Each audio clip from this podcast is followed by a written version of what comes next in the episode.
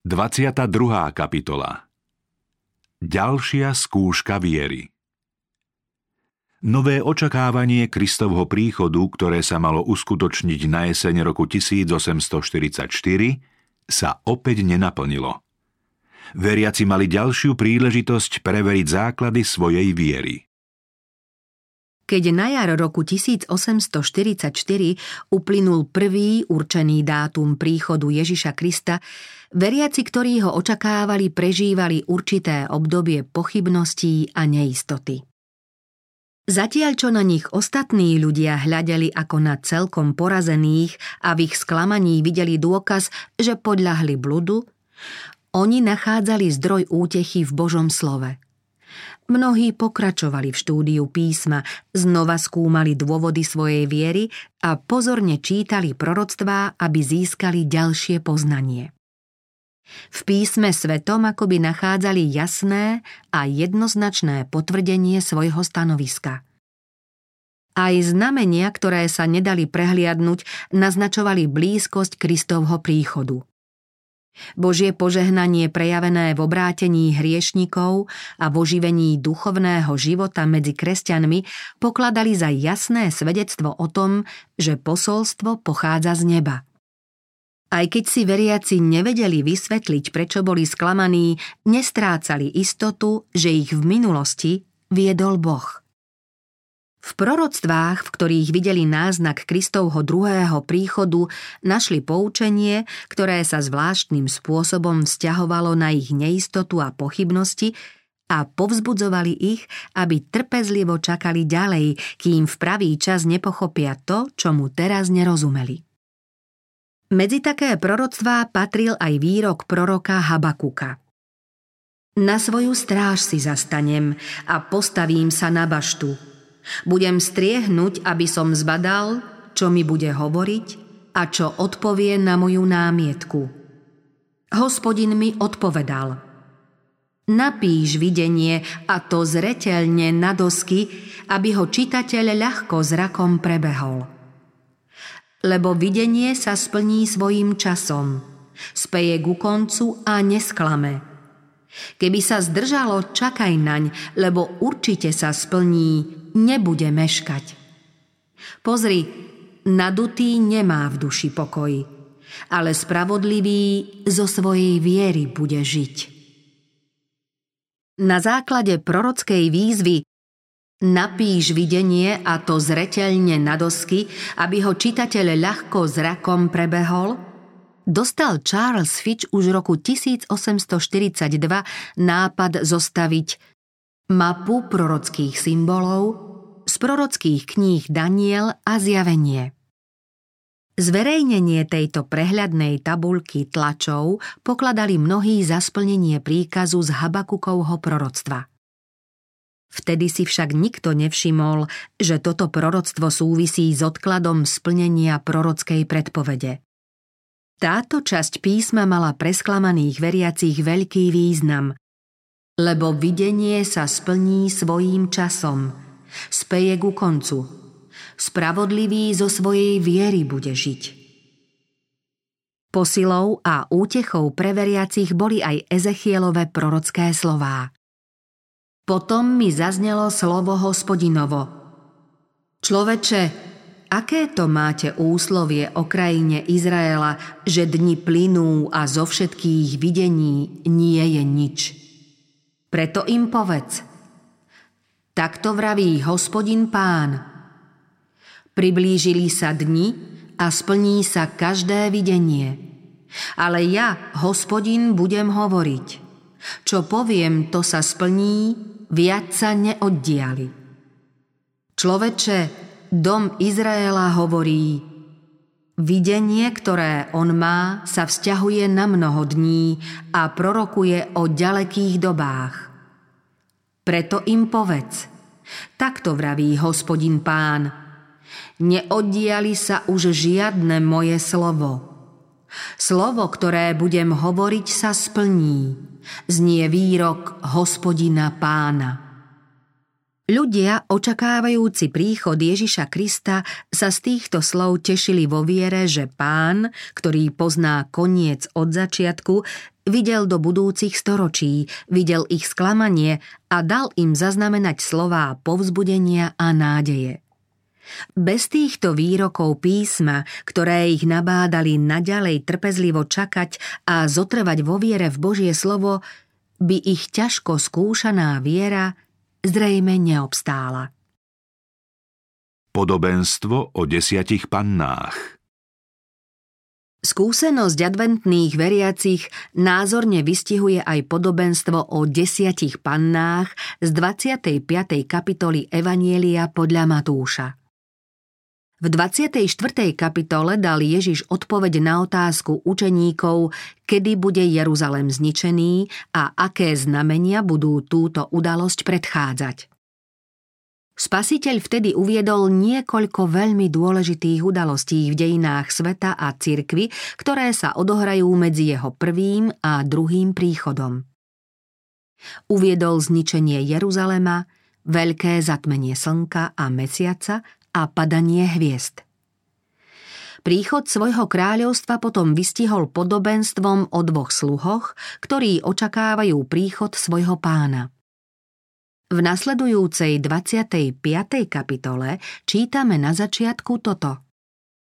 Vtedy sa nebeské kráľovstvo bude podobať desiatim pannám – tu je predstavená cirkev poslednej doby, o ktorej je zmienka už v závere 24. kapitoly. V tomto podobenstve sú jej zážitky zobrazené príbehom orientálnej svadby. Vtedy sa nebeské kráľovstvo bude podobať desiatim pannám, ktoré si vzali lampy a vyšli v ústrety ženíchovi. Peť z nich bolo pochabých a peť rozumných. Pochabé si vzali lampy ale olej so sebou nevzali. Rozumné si však vzali s lampami aj olej v nádobkách. Keď ženích dlho neprichádzal, na všetky prišli driemoty a zaspali. O polnoci sa rozľahol krik. Hľa ženích, vidíte mu v ústrety. Príchod Ježiša Krista, ktorý podľa chápania adventných veriacich oznamovalo posolstvo prvého aniela z knihy Zjavenie, bol vlastne príchodom ženícha z tohto podobenstva. Veľké náboženské prebudenie ako sprievodný jav zvestovania skorého príchodu Ježiša Krista sa v adventnom hnutí chápalo ako doba, keď podľa podobenstva vyšlo 10 panien oproti ženíchovi. Toto podobenstvo, rovnako ako 24. kapitola Evanielia podľa Matúša, predstavuje dve odlišné skupiny ľudí. Všetky panny si vzali lampy, to znamená písmo sveté, a v jeho svetle išli v ústrety ženíchovi. Pochabé si vzali lampy, ale olej so sebou nevzali. Rozumné si však vzali s lampami aj olej v nádobkách. Druhá skupina prijala teda Božiu milosť, občerstvujúcu a osvecujúcu moc Ducha Svetého, ktorá z písma robí svetlo našim nohám a osvecuje nám cestu. Adventní veriaci študovali písmo z úctou k Bohu, aby poznali pravdu a úprimne sa snažili dosiahnuť čistotu srdca a života. Títo ľudia prežili osobnú skúsenosť – ich vieru v Boha a v jeho slovo nemohlo otriasť žiadne sklamanie ani odklad Kristovho príchodu. Prvá skupina panien znázorňovala tých, čo konali z chvíľkového popudu ako panny, ktoré si vzali lampy, ale nevzali si so sebou olej.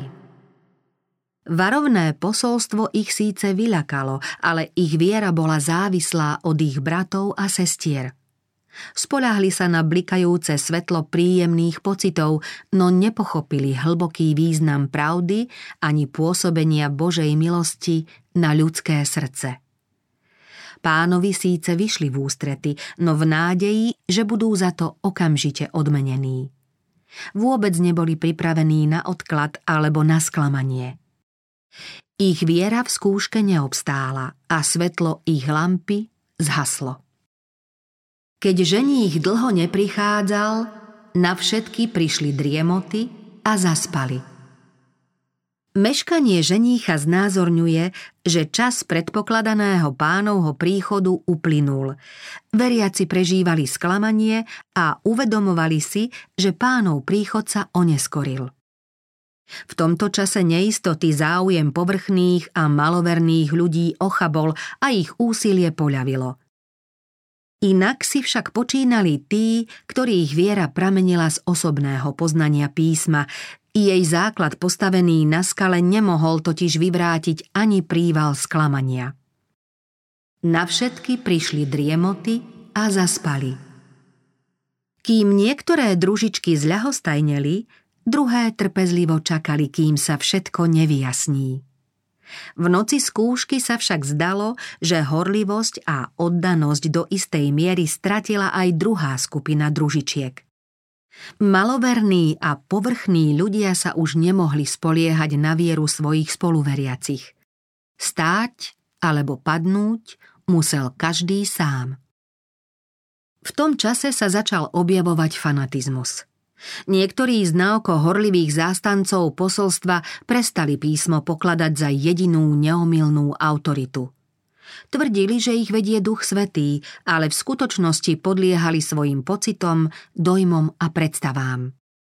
Niektorí z nich prejavovali slepú, fanatickú horlivosť a odsudzovali všetkých, ktorí neboli ochotní s nimi súhlasiť. Väčšina adventných veriacich však ich nerozvážne nápady a správanie odmietla. Pomílení nadšenci pravdu vlastne znevažovali. Úklady nepriateľa Takto sa Satan snažil potupiť a zničiť Božie dielo. Pôvodné adventné hnutie prebudilo mnohých ľudí, k obráteniu priviedlo tisíce hriešnikov, verní jednotlivci hlásali posolstvo ďalej, aj keď pán neprišiel vtedy, keď ho očakávali. Vládca temnoty strácal svojich poddaných – v snahe mariť Božie dielo usiloval sa zviesť niektorých veriacich do neprípustných krajností. Jeho pomocníci potom zneužili každý omyl, každý chybný krok, každý nesprávny skutok a prehnane to zveličili, aby v ľuďoch podnietili odpor voči adventným veriacim a ich učeniu. Satanovi sa podarilo zviesť mnohých tak, že ústami síce vieru v druhý príchod Ježiša Krista vyznávali, ale ich srdce ovládol Boží nepriateľ. Ďalšie výhody získal tým, že práve na týchto polovičatých vyznávačov upriamil pozornosť neveriacich, aby podľa nich posudzovali aj úprimných adventistov. Satan je žalobcom na bratov. Ľudí nabáda, aby si všímali nedostatky a chyby Božieho ľudu, aby ich zveličovali a nevšímavo prehliadali ich dobré skutky. Boh svojím dielom zachraňuje ľudí, ale Satan koná tiež svoje zhubné dielo. Keď Božie deti predstupujú pred pána, prichádza s nimi aj Satan. Do každého prebudeneckého hnutia privádza ľudí neposveteného srdca a zlovoľnej mysle. Keď títo ľudia určité body pravdy príjmú a prídu medzi veriacich, Satan ich podnecuje, aby šírili učenie, ktoré nerozvážnych oklame. Samotnou prítomnosťou Božích detí v Božom príbytku alebo pri pánovom stole sa ešte nestane z človeka dobrý kresťan. Satan je často aj pri tých najslávnostnejších príležitostiach práve v osobe tých ľudí, ktorých môže použiť ako svoje nástroje. Pôvodca zla bojuje o každú piať územia, po ktorom Boží ľud ide do Božieho kráľovstva. V dejinách kresťanskej cirkvi nebolo reformácie, ktorá by sa nestretla s vážnymi prekážkami. Podobne to bolo začias apoštola Pavla, Kdekoľvek založil zbor, vždy sa v ňom našlo niekoľko tých, ktorí uverili len povrchne a v spoločenstve veriacich začali šíriť bludné učenie, ktoré malo nakoniec ochromiť lásku k pravde. Aj Lutera veľmi trápilo a znepokojovalo vyčíňanie fanatikov, ktorí tvrdili, že Boh hovorí priamo cez nich a vlastné názory povyšovali nad učenie písma. Mnohí neveriaci a neskúsení ľudia neboli dostatočne sebakritickí. Radi počúvali a hovorili niečo nové a podliehali názorom nových učiteľov. Títo ľudia sa stali satanovými pomocníkmi, aby marili, čo Luther na základe Božieho poverenia postavil. Bratia Wesleyovci i ďalší, ktorí svojim vplyvom a vierou boli svetu požehnaním, na každom kroku narážali na satanové nástrahy, ktorý horlivých, nevyrovnaných a neposvetených ľudí vháňal do rôznych foriem fanatizmu. William Miller žiadnym spôsobom nepodporoval vplyvy, ktoré viedli k fanatizmu. Podobne ako Luther vravel, že každého ducha treba preveriť Božím slovom. Miller povedal Satan dnes ovláda zmýšľanie mnohých ľudí. Ako spoznáme, ktorý duch ich ovláda? Písmo odpovedá Po ich ovocí ich poznáte – lebo do sveta vyšlo mnoho falošných prorokov a my ich musíme skúšať. Duch, ktorý nás nenabáda žiť na svete skromne, spravodlivo a zbožne, nie je duch Kristov. Stále viac sa presviečam o tom, že v týchto divokých hnutiach pôsobí Satan.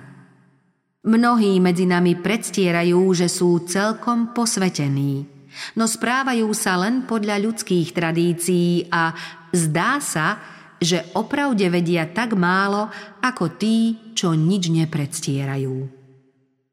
Bludný duch nás odvádza od pravdy, ale Boží duch nás uvádza do pravdy.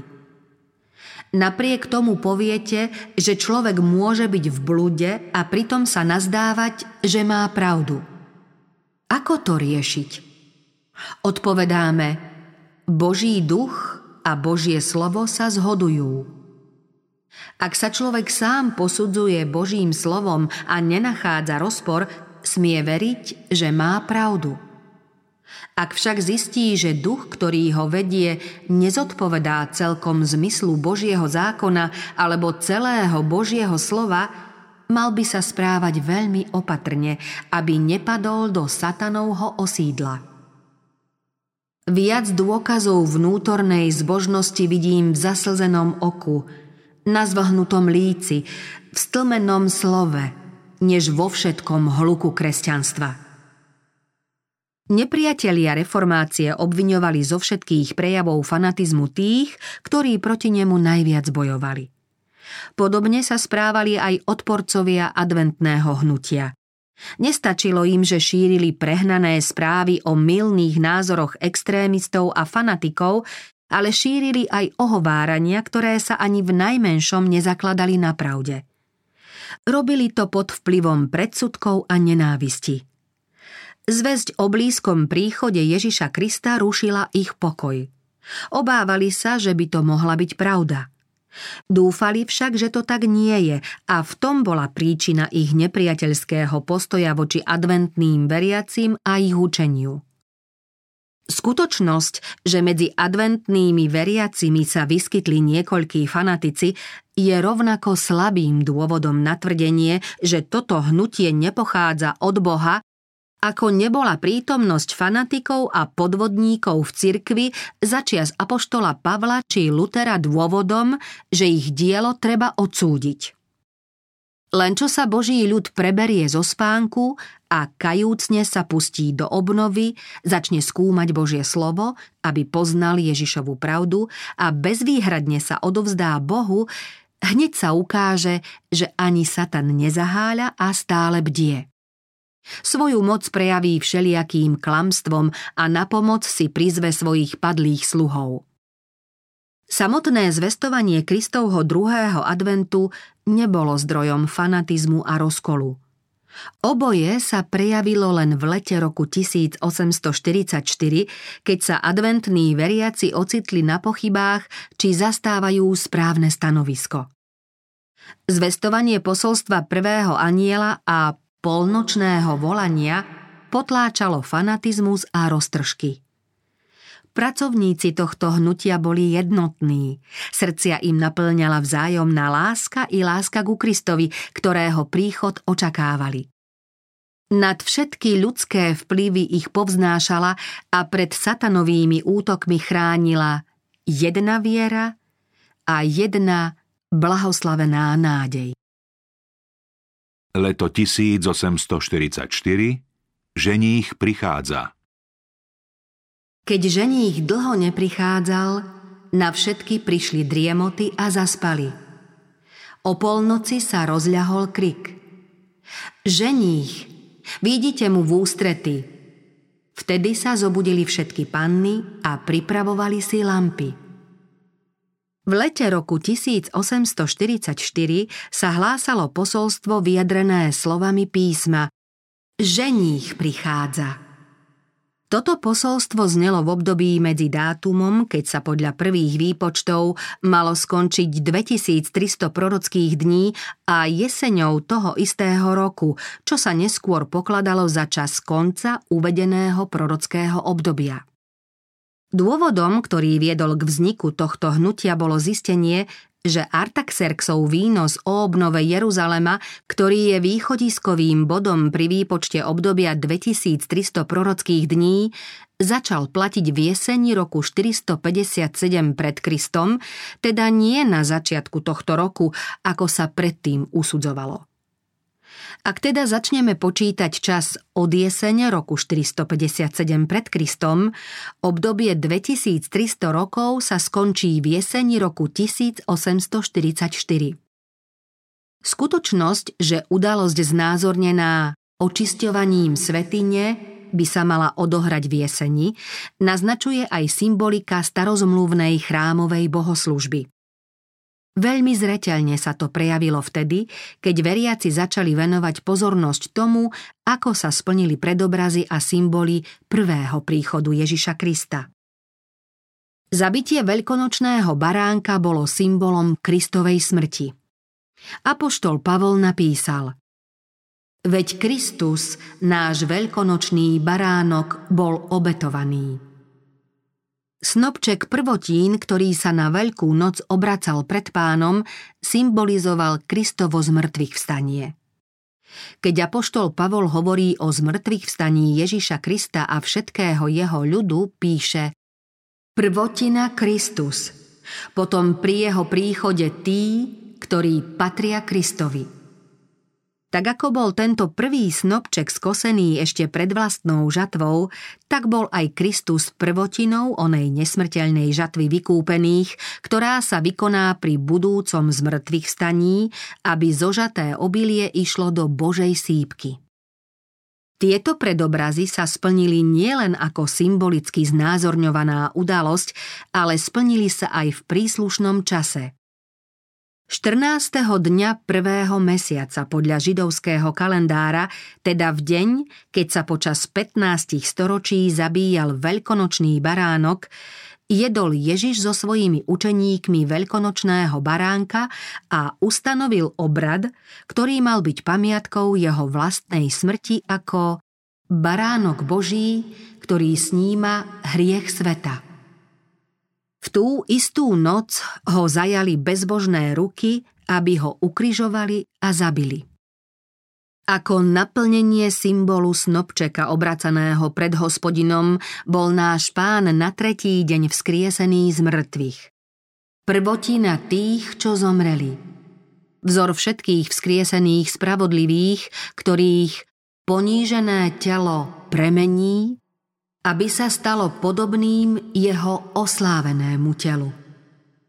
Podobne sa musia splniť predobrazy znázorňujúce jeho druhý príchod, a to v čase, ktorý naznačuje starozmluvná symbolická bohoslužba. V Mojžišovom zákone sa očisťovanie svetostánku na Veľký deň zmierenia konalo podľa židovského kalendára 10. dňa 7. mesiaca. Vtedy veľkňaz konajúci službu zmierenia za celý Izrael očistil svetostánok od hriechu, vyšiel z neho a požehnal ľud. Adventní veriaci očakávali, že sa podobne zjaví aj Kristus, náš veľkňaz, aby zem očistil od všetkého zla, ktoré svojimi skutkami spôsobili hriešnici, a aby nesmrteľnosťou požehnal svoj čakajúci ľud. Desiatý deň 7. mesiaca Deň zmierenia, čas očisťovania svetine, ktorý roku 1844 pripadol na 22. október, začali pokladať za dátum Kristovho druhého príchodu. Zodpovedalo to totiž vyššie uvedenému zisteniu, že obdobie 2300 dní sa skončí v jeseni.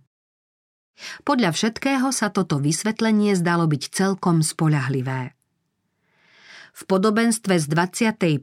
kapitoly Evanielia podľa Matúša prichádza ženích po chvíľach čakania a zdriemnutia. To len doplňalo dôkazy z proroctva a zo starozmluvných predobrazov, čím sa umocnilo presvedčenie tisícov veriacich, ktorí hlásali polnočné volanie. Charakteristika hnutia z roku 1844 Toto hnutie sa prehnalo krajinou ako prílivová vlna. Šírilo sa z mesta do mesta, z jednej dediny do druhej, ba zasiahlo aj vzdialené, osamelé miesta, kým čakajúci ľud nebol celkom prebudený. Toto posolstvo ničilo fanatizmus, ako vychádzajúce slnko vysúša rannú rosu. Vytrácali sa pochybnosti a neistota veriacich, srdcia čakajúcich naplňala nádej a odvaha – Hnutie sa zbavilo všetkých krajností, ktoré sa objavujú všade tam, kde ľudské emócie neovláda Boží duch a jeho slovo. Podobalo sa tým obdobiam pokory a návratu k Bohu, ktoré bývali v starom Izraeli vtedy, keď ich Boh karhal ústami svojich prorokov. Hnutie malo príznačné znaky, akými sa vyznačovalo Božie dielo každej doby – Nebolo v ňom žiadne extatické nadšenie, ale dôkladné skúmanie srdca, vyznávanie hriechov a odmietanie svetských zvodov. Hlavnou starosťou čakajúcich bola príprava na stretnutie s pánom. Vytrvalo sa modlili a bezvýhradne sa odovzdávali Bohu. Miller o tomto hnutí napísal Nevidieť nejaké veľké prejavy radosti – tá ako by sa odkladala pre budúcnosť, keď nebo a zem budú spolu jasať v neskonalej radosti a v dokonalej sláve. Nepočuť výkriky. Veriaci čakajú na hlas z neba. Speváci nespievajú v očakávaní, že sa pripoja k mohutnému anielskému chóru. Nedochádza k citovým rozporom, všetci sú jedného srdca a jednej mysle. Svedectvo ďalšieho účastníka tohto hnutia znie. Hnutie všade podnietilo dôkladný prieskum srdca a pokoru pred Bohom. Ľudia prestali myslieť na záľuby tohto sveta, vymizli spory a nepriateľstvá. Veriaci vyznávali svoje neprávosti, vrúcne prosili pána o odpustenie a milosť. Všade vládla pokora a oddanosť, akú sme nikdy predtým nevideli. Ako Boh predpovedal prostredníctvom proroka Joela, ľudia si pred príchodom veľkého dňa hospodinovho roztrhnú srdcia, nie šaty. Obrátia sa k Bohu pôstom a nárekom.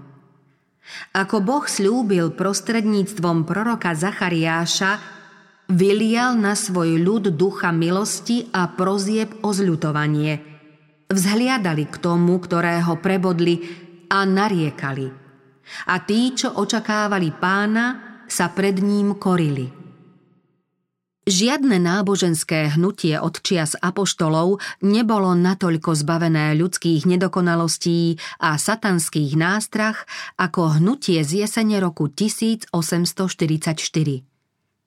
Ešte po mnohých rokoch cítili všetci, ktorí po sklamaní stáli úplne na strane pravdy, blahodarný vplyv tohto diela a mohli úprimne dosvedčiť, že pochádzalo od Boha.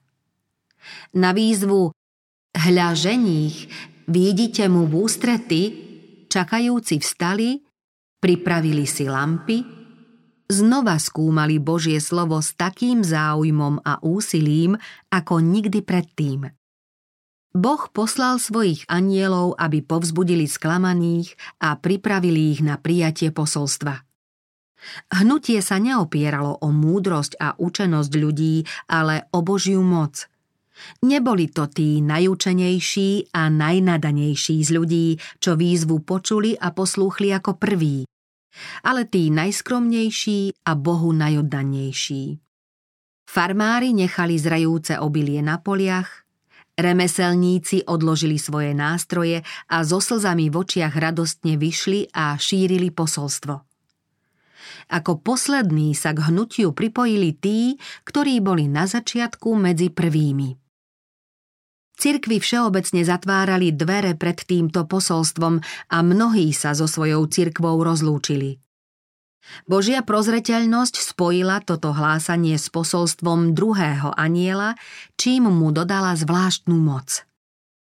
V posolstve hľa ženích nešlo ani tak o dôkazy, aj keď z písma sú jasné a presvedčivé. Šlo skôr o sprievodnú silu, ktorá si ľudí podmaňovala. Neprejavovali sa pochybnosti ani zvedavé otázky – keď Kristus víťazoslávne vchádzal do Jeruzalema, zišli sa ľudia zo všetkých častí krajiny sláviť sviatky na Olivovom vrchu. Keď sa pripojili k zástupom, ktoré Ježiša sprevádzali, strhlo ich nadšenie chvíle a pridali sa k volajúcim. Požehnaný, ktorý prichádza v mene pánovom. Presviečajúcu moc, ktorá sprevádzala posolstvo Hľa ženích, rovnako pociťovali aj neveriaci, ktorí prišli medzi čakajúcich či už zo zvedavosti, alebo niektorí aj na pobavenie. Vtedy sa prejavovala viera odmenená vypočutím modlitieb, viera, ktorá má na zreteli odmenu. Duch milosti zostupoval na tých, ktorí ho skutočne očakávali ako dážď na vyschnutú zem. Tí, čo dúfali, že sa čoskoro postavia pred svojho vykupiteľa, cítili nevysloviteľnú radosť. Moc Ducha Svetého obdarila hojným Božím požehnaním adventných veriacich. Tí, ktorí posolstvo prijali, sa starostlivo a slávnostne pripravovali na chvíľu, keď, ako dúfali, sa stretnú so svojím pánom – Každé ráno cítili, že ich prvoradou povinnosťou je ubezpečiť sa, že ich Boh prijíma. Vzájomne ich tesne spájali spoločné modlitby, ktorými prosili jeden za druhého. Na spoločné modlitby sa schádzali na odľahlých miestach, často na poliach a v lesoch. Každodenné uistenie, že spasiteľ ich prijíma, potrebovali viac ako pokrm. Keď veriacim mrak pochybností zatienil myseľ, nemali pokoj, kým neustúpil. Len čo pocítili uistenie Božej odpúšťajúcej milosti, túžili vidieť pána, ktorého tak vrúcne milovali. Nové sklamanie Znova však museli prežiť sklamanie. Čas čakania sa skončil a ich spasiteľ neprišiel tak neochvejne verili v jeho príchod, že teraz prežívali to, čo cítila Mária, keď prišla k spasiteľovmu hrobu, našla ho prázdny a zvolala Vzali môjho pána a neviem, kam ho položili. Pocit posvetnej úcty, strach, že by posolstvo mohlo byť pravdivé, spôsobil, že neveriaci sa na nejaký čas nepriateľsky neprejavovali. Spočiatku sa neodvažovali posmievať sklamaným. Keď sa však neobjavovali príznaky Božieho hnevu, zbavili sa strachu a začali ich potupovať a zosmiešňovať. Vtedy sa mnohí z veriacich v skorý príchod Krista zriekli svojej viery. Urazená pícha sebaistých stúpencov hnutia by sa pred svetom najradšej skryla. Začali obviňovať Boha ako Jonáš, radšej chceli zomrieť ako žiť. Tí, čo sa svojou vierou spoliehali viac na ľudí než na Božie slovo, ochotne zmenili názor. Posmievači získali na svoju stranu maloverných a zbabelých. Všetci sa zhodli v tom, že sa niet čoho báť a netreba nič očakávať. Čas prešiel, pán neprišiel a svet pôjde ďalej svojou cestou. Úprimní veriaci sa pre Krista vzdali všetkého a jeho blízkosť prežívali ako nikdy predtým. Verili, že svetu oznámili posledné varovné posolstvo – keďže očakávali, že onedlho budú žiť v prítomnosti svojho nebeského pána a jeho anielov, čo najviac obmedzili styk so všetkými, ktorí posolstvo neprijali. Vrúcne sa modlili Príď, pane Ježišu, príď skoro. Pán Ježiš však neprišiel. Vziať teraz znova bremeno životných starostí a pritom znášať úškľapky a posmech neveriacich bolo veľkou skúškou ich viery a trpezlivosti. Sklamanie však nebolo také veľké ako sklamanie učeníkov po prvom príchode Ježiša Krista – keď spasiteľ víťazoslávne vchádzal do Jeruzalema, jeho nasledovníci neochvejne verili, že nastúpi na Dávidov trón a Izrael vyslobodí spod nadvlády utláčateľov. Plný veľkých nádejí a radostného očakávania sa navzájom pretekali, aby svojmu kráľovi prejavili úctu. Mnohí pred neho predstierali svoje plášte a koberce alebo mu na cestu hádzali palmové ratolesti – v radostnom nadšení svorne volali Hosana synovi Dávidovmu.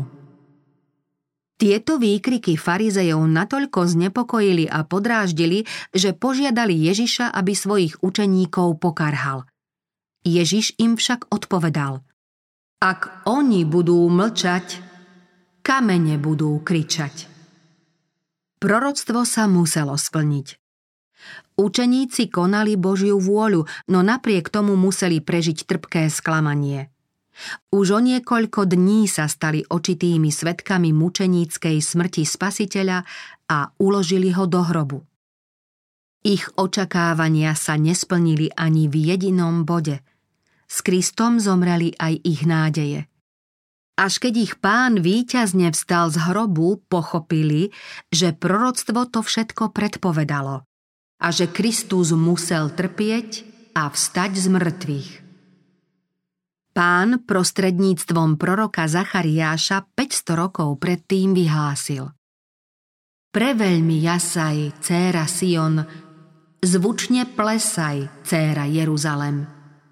Tvoj kráľ prichádza k tebe spravodlivý a plný spásy, pokorný sediac na oslovi, na osliadku, na mláďati oslice. Keby si boli učeníci uvedomili, že pán Ježiš ide vlastne na súd a na smrť, neboli by vedeli toto proroctvo naplniť. Podobne aj Miller a jeho spolupracovníci splnili proroctvo a oznamovali posolstvo, ktoré mal svet podľa písma počuť. Keby boli rozumeli proroctvám, ktoré predvídali ich sklamanie, nikdy by túto úlohu nesplnili. Zvestovali by iné posolstvo, ktoré sa má hlásať až pred príchodom pána všetkým národom.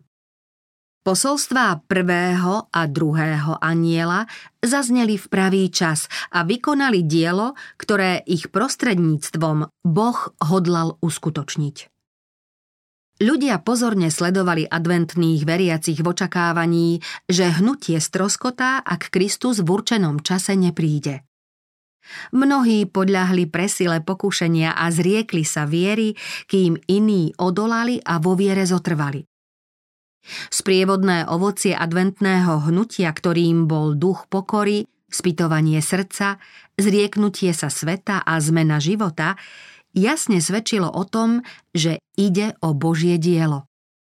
Neveriaci sa neodvažovali popierať, že hlásanie druhého príchodu Ježiša Krista sprevádzala moc Ducha Svetého.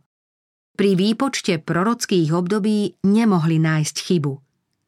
Výklad proroctiev nevedeli vyvrátiť ani tí najschopnejší protivníci.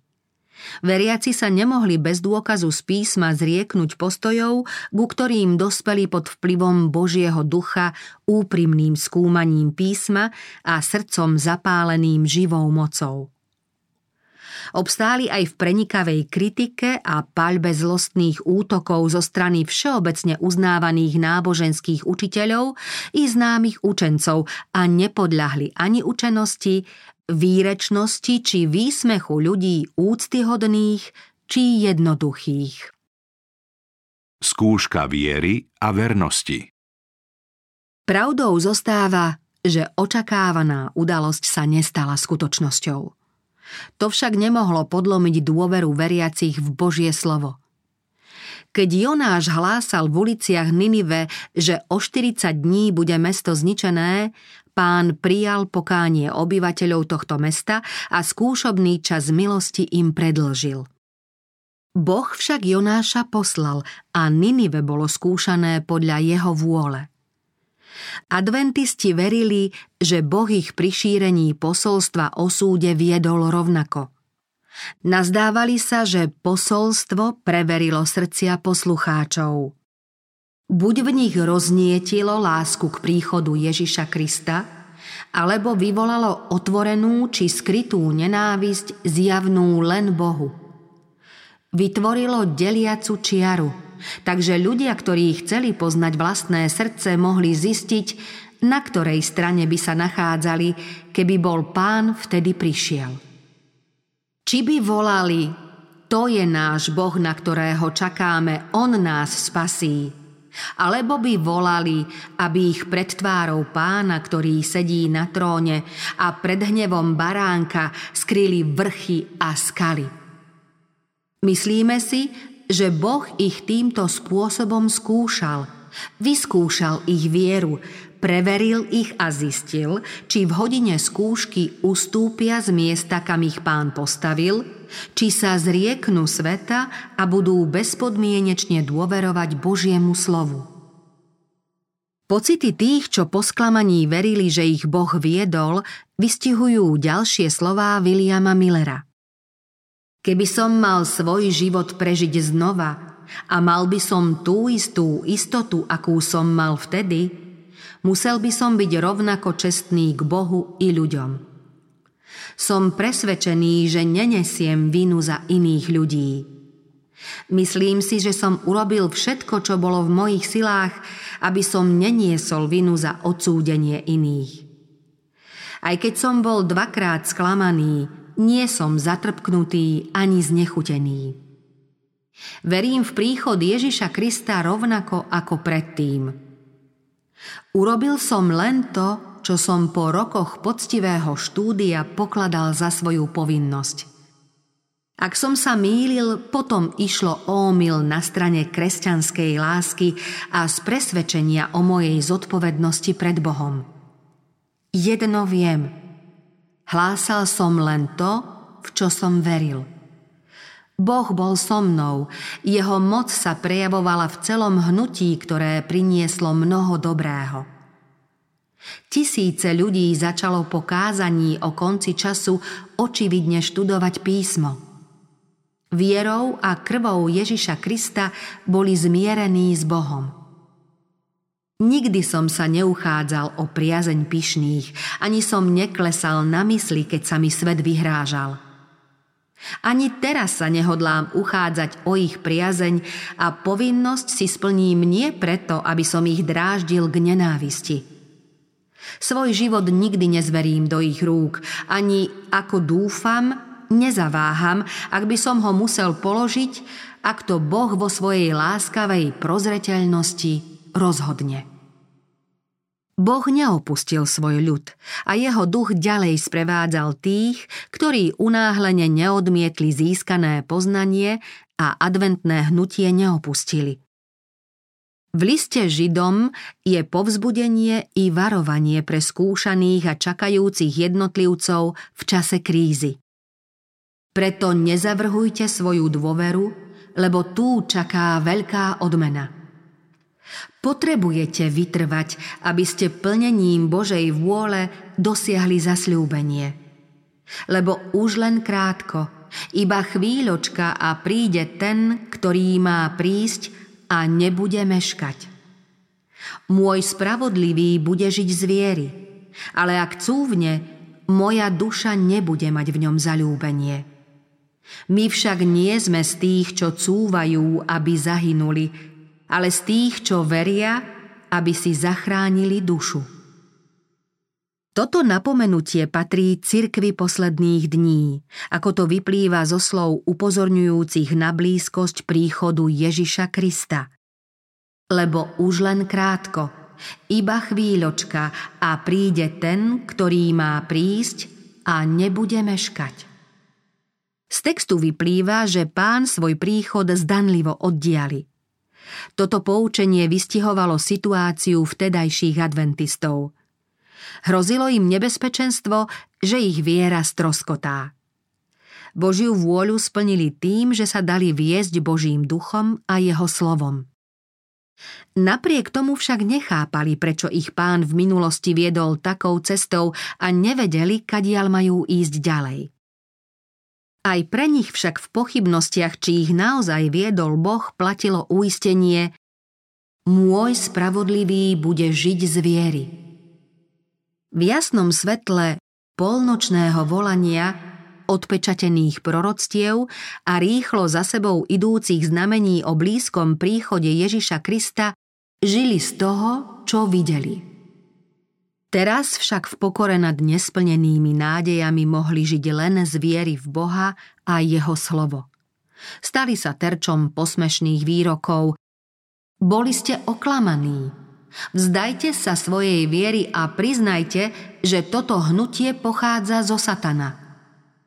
Božie slovo ich však ubezpečovalo. Ale ak cúvne, moja duša nebude mať v ňom zalúbenie. Keby sa svojej viery zriekli a popreli by, že posolstvo sprevádzala moc Ducha Svetého, znamenalo by to, že sa vrátili na cestu záhuby. K vytrvalosti ich povzbudzovali slová apoštola Pavla. Preto nezavrhujte svoju dôveru. Potrebujete vytrvať, lebo už len krátko. Iba chvíľočka a príde ten, ktorý má prísť a nebude meškať.